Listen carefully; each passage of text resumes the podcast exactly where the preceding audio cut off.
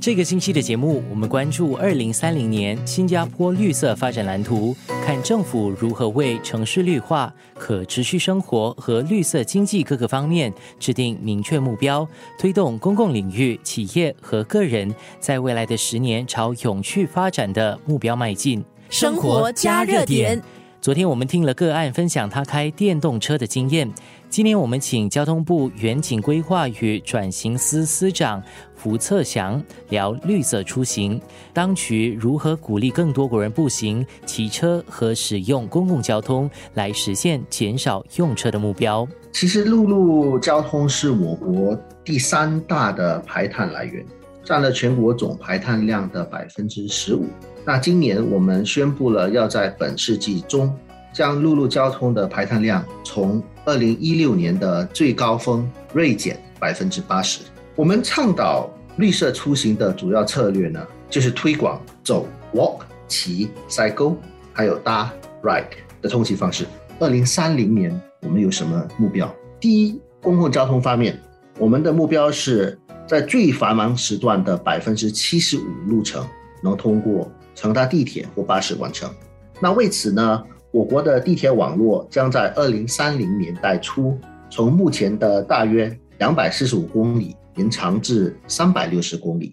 这样一来，百分之八十的家庭步行不到十分钟就能抵达地铁站。第二是我们的脚踏车道网络，到了二零三零年，全岛的脚踏车道网络将从目前的五百公里扩大到大约一千三百公里。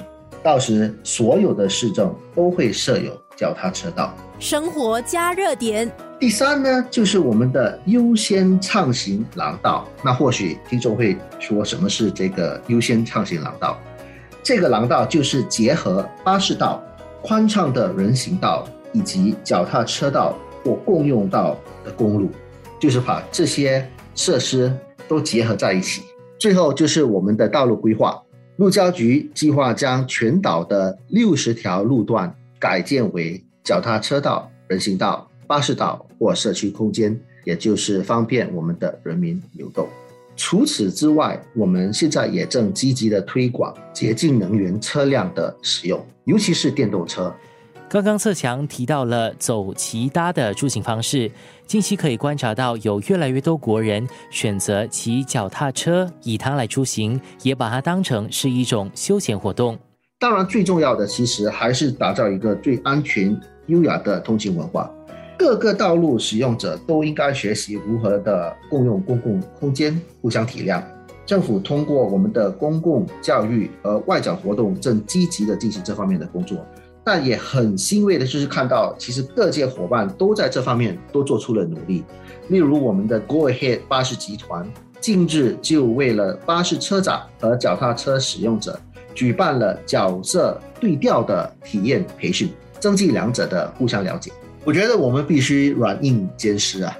软的方面呢，其实就是多多的教育，多多的推广。除了推广骑脚踏车对这个环境的好处之外呢，也就是推广我们现在为脚踏车骑士提供的设施也已经进步了许多。